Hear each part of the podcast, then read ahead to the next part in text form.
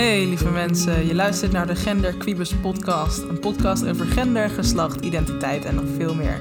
Mijn naam is Noah Struik en vandaag gaan we kletsen over een mini parapluutje onder de grote transparaplu genaamd non-binair. Welkom. We staan alweer aan het begin van de tweede aflevering in de serie Gender voor Dummies.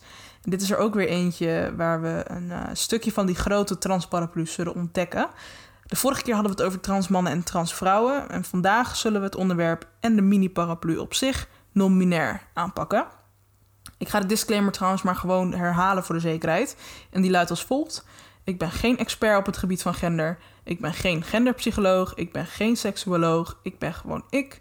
Maar als ik praat over feiten, kun je er wel op vertrouwen dat ik research heb gedaan en in sommige gevallen spreek uit ervaring. Nu dat weer duidelijk is, let's begin. Ik heb echt onwijs veel zin in deze aflevering. En dat heeft alles te maken met het onderwerp natuurlijk. Ik ben namelijk zelf nominair en weet hoeveel onbegrip, onduidelijkheid en onwetendheid er eigenlijk speelt op het moment in de wereld uh, rondom dit onderwerp. En ik vind het daarom ook best wel belangrijk om dit bespreekbaar te maken. En uh, op dit moment doen we dat educatief. Um, veel informatie, maar ook zeker uh, qua ervaringen zal er bespreekbare afleveringen volgen. Uh, ik hoop dat dit een aflevering wordt die, ja, die je aan die ene oom kan laten horen... die na het lezen van een artikel met een non-binair persoon als Facebook re reageert... dat hij zich identificeert als helikopter of paard of zo. Of misschien geef je dit genoeg informatie om het, uh, om het hem zelf uit te leggen. En hopelijk halen we dan samen wat onwetendheid de wereld uit. Dat zou echt super mooi zijn. Nou, laten we direct maar gewoon uh, in het diepe gaan. Het woord non-binair komt je misschien helemaal niet bekend voor. Het kan zit er zelfs in dat je het nog nooit gehoord hebt.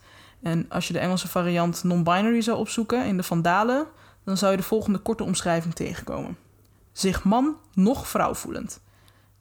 Nou, dat zegt natuurlijk nog vrij weinig en het blijft in ieder geval voor mij heel onduidelijk. En iets uitgebreider staat het op de website van transgenderinfo.be, want ook onze zuiderburen hebben hier verstand van.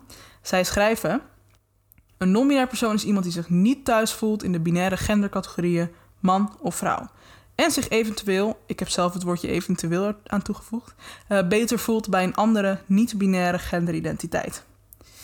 En daar wordt wat interessants genoemd. Het is ook weer een hele mond vol, allemaal woorden die misschien nog niet bekend zijn, maar dat komt allemaal helemaal goed. Er wordt dus wat interessants genoemd, namelijk de binaire gendercategorieën man en vrouw, of man of vrouw. Binair betekent eigenlijk letterlijk twee. En uh, in onze dagelijkse samenleving zijn er ook twee binaire gendercategorieën die wij kennen. En dat zijn man en vrouw. Dat zijn de meest doorgaande, ja, die komen het meest voor, laten we het zo zeggen. Tenminste, daar hoor je het meest over. Maar, en dit is het moment om op te letten, daar houdt het niet helemaal op. Ook al denken vele mensen dat wel, het houdt dus niet op bij alleen man en vrouw. Er zijn namelijk ook een heleboel niet-binaire gendercategorieën. Genderidentiteiten die buiten die twee, man en vrouw, vallen niet-binair ofwel non-binair. Jazeker, the secret is out. Er zijn dus meer genders dan man en vrouw. Zo, dat is eruit. Heb je even een paar seconden nodig om bij te komen hiervan? Zet mij dan vooral op pauze, want ik knal gewoon lekker door. Nominair is namelijk een paraplu-term. Net als de term transgender, die we in de vorige aflevering hebben besproken. En uh, ook onder deze term valt een vrij grote groep mensen die allemaal heel diverse gevoelens hebben over hun gender. En onder die non-binaire paraplu staan namelijk een heleboel niet-binaire termen. Een greep hieruit, en ik herhaal een greep hieruit, want er staan een heleboel woorden onder, zijn agender, bigender, genderfluïde, genderqueer en gender. Het lijkt mij persoonlijk heel erg leuk om al die termen verder te ontdekken en in gesprek te gaan met mensen die zich identificeren met een van die woorden.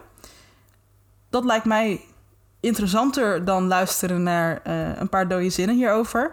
Maar ik zal ze alsnog even kort uh, definiëren. Dan heb je alvast een idee. Maar wat ook goed is om te zeggen, de meeste mensen hebben ook wel weer een beetje hun eigen definitie bij een woord. En dat is helemaal oké. Uh, dus er zijn niet echt strakke definities te geven. En dat is prima. Maar ik heb wel een aantal woorden um, opgezocht. En de definities die het meeste voorkomen, die ga ik nu benoemen. Dus um, laten we beginnen bij agender. Agender houdt in dat je geen of zeer weinig verbinding hebt met het traditionele systeem van gender. Je hebt geen persoonlijke aansluiting met de begrippen man of vrouw en of jezelf ziet zonder gender. Nou, wat ik al zei, er zijn dus een heleboel uh, definities voor elk woord wat ik nu ga noemen, maar dit zijn er een aantal van. Uh, bigender. Bigender mensen ervaren precies twee genderidentiteiten, gelijktijdig of variërend tussen de twee. Ook genderfluïde mensen houden het vaak niet bij één gender. Zij wisselen bij wijze van spreken ook tussen verschillende genders. Hoe vaak en snel dit verandert, verschilt weer per persoon. Genderqueer en gender nonconform zijn termen die heel erg veel lijken op de term non-binair zelf. Zeg maar ook een beetje een, een overkoepelende term. Uh, sommige mensen identificeren zich dan ook met alle drie van deze termen tegelijkertijd. Uh, omdat ze zo erg vinden dat het op elkaar lijkt dat ze er niet echt verschil in, uh, in zien. Terwijl een ander misschien nadrukkelijk voorkeur heeft van een van de drie. En dat is allemaal prima. Um, iedereen geeft gewoon een beetje hun eigen invulling aan dat soort woorden.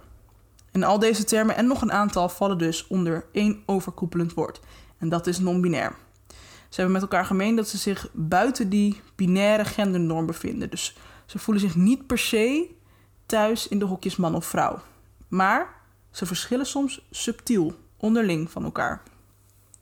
Ik moet wel zeggen, een paraplu-term met weer uh, een heleboel termen daaronder maakt het best ingewikkeld. Ook om, voor mij om het uit te leggen, omdat ik het graag kort wil houden en kort en krachtig, laat het zo zeggen. Um, en ik wil ook eigenlijk wel weer alles bespreken. Dus het maakt het wat ingewikkelder, omdat er gewoon veel te veel te bespreken is. Um, dus ik denk daarom ook dat het veel interessanter is om in gesprek te gaan met mensen die zich identificeren als een van die termen. Dan dat ik nu een beetje, ja, een beetje dood begrippen opdreun alsof je aan het leren bent voor een toets. Dat moeten we natuurlijk ook niet willen. De term uh, non-binair uh, wordt het meeste gebruikt om de genderidentiteit te beschrijven van iemand die zich niet als man of vrouw identificeert. Je genderidentiteit zit in principe in je hoofd. Het gaat daarbij om hoe jij je voelt over jezelf. Waar je geslacht tussen je benen zit. Dus dat is iets wat, waar je mee geboren wordt, fysiek. Ja, uh, Nanoa uit de toekomst hier, Nanoa uit de edit. Ik gebruik hier een beetje een vervelende woordkeuze. Ik zeg uh, dat is iets waar, ja, dat geslacht iets is waar je mee geboren wordt, dat is wel zo. Maar daarmee lijkt het alsof ik zeg dat genderidentiteit niet iets is waarmee je geboren wordt. En dat is natuurlijk ook zo. Uh, maar het ging even om het deel dat geslacht iets fysieks was en genderidentiteit um, meer vanuit jezelf. Dus um, ja, sorry daarvoor. Vaak is het zo dat als je geboren wordt met vrouwelijke geslachtskenmerken, dat je, ook, dat je je dan ook een vrouw voelt. Um, dat gevoel van vrouw zijn, dat noemen we dan je genderidentiteit. Dan is jouw geslacht vrouwelijk en jouw genderidentiteit dus ook. Dat heet trouwens cisgender. Iets wat ik niet genoemd heb, of misschien heel stiekem vergeten ben te noemen in de vorige podcast. Oeps. No offense verder, maar het begrip cisgender wordt simpelweg gebruikt voor personen die niet transgender zijn. Zij identificeren zich met het geslacht dat bij de geboorte werd genoteerd. Vaak gedragen en kleden zij zich volgens de culturele normen die bij hun geboortegeslacht zouden passen. Um, wat ook wel leuk is om te weten, is dat die normen, die culturele normen die bij zogenaamd bij hun geboortegeslacht passen, dat die overal verschillen. Dus het kan in Nederland het een zijn, maar uh, over de grens het ander. En in de vorige aflevering over de transparaplu en in het bijzonder transmannen en transvrouwen uh, leg ik meer uit over genderidentiteit en wat het inhoudt als jij geboren wordt met mannelijke kenmerken, maar jouw genderidentiteit vrouwelijk is. Uh, werken met een voorbeeld is volgens mij goed bevallen. Dus bij deze doen we Jamie. Zullen we Jamie doen? Of nou ja, doen. Uh, dat is denk ik wel heel veel van het goede. We gebruiken Jamie even als voorbeeld. Laten we het daar maar even bij houden. Stel, Jamie is geboren met mannelijke geslachtskenmerken. En naarmate Jamie ouder en misschien wel wijzer werd, merkte hij op: hmm, de rol als tussen aanhalingstekens jongen of man past niet bij mij. Maar de rol als meisje of vrouw lijkt het ook niet helemaal te zijn. Jamie voelt zich in beide hokjes niet thuis. En na een zoektocht en een sketchy BuzzFeed zelftest komt Jamie erachter dat er een term is die wel bij hem past: non-binair.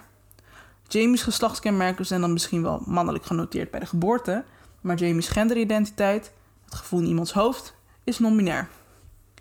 En het is niet helemaal duidelijk hoeveel mensen, net als Jamie, zich niet of niet volledig thuis voelen in die hokjes man of vrouw. Een percentage dat ik in meerdere onderzoeken terugvind is ongeveer 3. Dus bij de een ligt dat wat hoger en bij de ander wat lager. Ehm, maar dat zou ongeveer neerkomen op 3% van de Nederlanders die zich niet thuis voelt in hokjes man of vrouw. En als we dan even een simpel rekensommetje doen, uh, 70 miljoen gedeeld door 100 keer 3, dan uh, brengt dat ons op een half miljoen. En dan maar te bedenken dat jij het woord nominair misschien niet eens kende. Terwijl er een half miljoen mensen zijn die zich eventueel zo identificeren. Maar als er zoveel mensen zijn die zich zo identificeren, kun je dan nominaire mensen ook herkennen? Uh, of kun je aan iemand zien dat diegene nominair is? In principe is het antwoord daarop nee. Nominaire personen hebben geen label op hun voorhoofd staan en dragen ook niet allemaal een paarse jas bijvoorbeeld. Je kunt aan de buitenkant niet zien hoe iemand zich van binnen voelt of identificeert. Nominaire identiteiten gaan niet altijd gepaard of samen met een neutraal uiterlijk of expressie. Er wordt veel gedacht dat nominaire mensen zich zo neutraal mogelijk willen kleden. Dat kan, dit hoeft niet zo te zijn. Ik bedoel, iedereen heeft hun eigen identiteit en daarbij hoort een eigen expressie. Niemand is hetzelfde, ook niet binnen de nominaire community. En sowieso, een neutraal uiterlijk. Ik vraag me af hoe dat eruit ziet. Ik denk dat eigenlijk iedereen wel een andere invulling heeft bij een neutraal uiterlijk. En altijd als ik het woord neutraal hoor, moet ik denken aan een van de meest gehate woorden in onze taal. En ik weet niet eens of het een officieel woord is, maar uh, dit is een woord dat de meeste mensen eigenlijk wel kennen. En het is zelfs uitgeroepen tot het meest irritante woord van 2017. Met maar liefst, en I kid you not, 43% van de stemmen. En eventjes achter die 43% moeten we even zes uitroeptekens zetten. Dat is echt bizar veel. En het gaat hier om het woord genderneutraal. Een woord dat veel mensen denken te begrijpen, maar dat eigenlijk niet helemaal doen. En ik denk dat die grootste ophef rondom dat woord, waardoor het zo gehaat werd, uh, dat ontstond volgens mij na de aankondiging van de NS. Eh, dat het geen dames en heren meer zou omroepen, maar dat je voortaan op stations aangesproken zou worden als beste reizigers. En dat noemden ze dan een genderneutrale um, ja, aanspreekvorm. Dit werd ongeveer rond de zomer van 2017 bekendgemaakt. Uh, dat dat in december van dat jaar zou gebeuren. En later dat jaar, in het najaar van 2017, kwam de HEMA met iets wat ook voor ontzettend veel ophef zorgde. De invoering van zogenaamd genderneutrale kinderkleding. Nou, heel Nederland leek ineens in opstand. Genderneutraal was onzin. We waren met z'n allen heel goed doorgedraaid. Genderneutrale mensen waren sowieso niet goed in hun hoofd, dus waarom zouden we rekening met hun gaan houden? Nou, dat ga ik je vertellen. Heel veel mensen identificeren zich helemaal niet met het woord genderneutraal. Er zijn zeker mensen die dit woord gebruiken om zichzelf te omschrijven, maar de meeste mensen doen dit niet. Genderneutraal is eigenlijk datgene wat, ja, wat voor iedereen bedoeld is of toegankelijk is, ongeacht iemands geslacht of gender. Voorbeeld: de wc bij jou thuis, die zal vast en zeker genderneutraal zijn. De zon, die maakt ook geen onderscheid in geslacht of gender. En kraanwater, ook zoiets wat iedereen kan gebruiken. Er zijn zoveel dingen die genderneutraal zijn, maar vaak zijn mensen dat niet. Wat ook veel gedacht wordt als je het hebt over genderneutrale dingen, is dat die dingen dan ineens anders worden dan voorheen. Een product die nu zogenaamd genderneutraal is of wordt, hoeft vaak helemaal niet fysiek compleet te veranderen. Neem dus bijvoorbeeld de kinderkleding van de HEMA. Mensen dachten en denken misschien nog steeds dat nu al die kleine kinderen in grijze vormloze plastic zakken rond moeten lopen of zo. En dat is natuurlijk helemaal niet zo. Je product toegankelijk maken voor ieder gender kan al door simpelweg het etiketje waarop staat voor jongens of voor meisjes uit de shirtjes te halen. En het is nu niet zo dat de HEMA geen roze en blauwe shirts meer verkoopt. Je wordt als klant nu gewoon vrijer gelaten in de keuze of die kleur past bij een jongen of een meisje. En natuurlijk was je voor die tijd ook al vrij hierin. Maar er zijn echt alsnog zoveel mensen die een product niet kopen als zij zichzelf identificeren als vrouw, maar er op het product staat dat het voor mannen is. Of andersom natuurlijk. Ik zou zelfs durven zeggen dat bijna alles op de wereld genderneutraal is, als je het maar wil zien. Ik bedoel, maak het jezelf niet zo lastig als jij een leuk shirt ziet hangen op de damesafdeling en je, jij identificeert jezelf als een man. Who cares? Go get that shirt, boo boo, you do you. Nou, er zijn nog twee dingen waar ik wat over wil vertellen vandaag.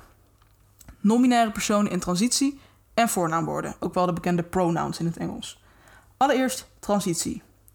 In de vorige aflevering heb ik al kort uitgelegd dat je als transpersoon niet omgebouwd wordt, maar dat sommige mensen wel in transitie gaan. En ik had de definitie benoemd. Namelijk, een transitie is het sociale, mentale en of fysieke proces dat een transpersoon doormaakt om te kunnen leven in het gewenste geslacht dat overeenkomt met de genderidentiteit. Ik vertelde ook al even dat nominaire mensen onder die transparaplu vallen. als je het in die genoemde definitie dan hebt over een transpersoon, kan dat dus ook gaan over een nominair persoon. Ook nominaire personen kunnen sociaal, mentaal en of fysiek in transitie gaan. En dit kan ook weer op allerlei manieren. Elke transitie is valide en elke manier is goed. Je kan natuurlijk kiezen voor een bepaalde hormoonbehandeling of een operatie, maar je kan daar ook heel goed niet voor kiezen. Misschien kies je voor het een en voor het andere niet.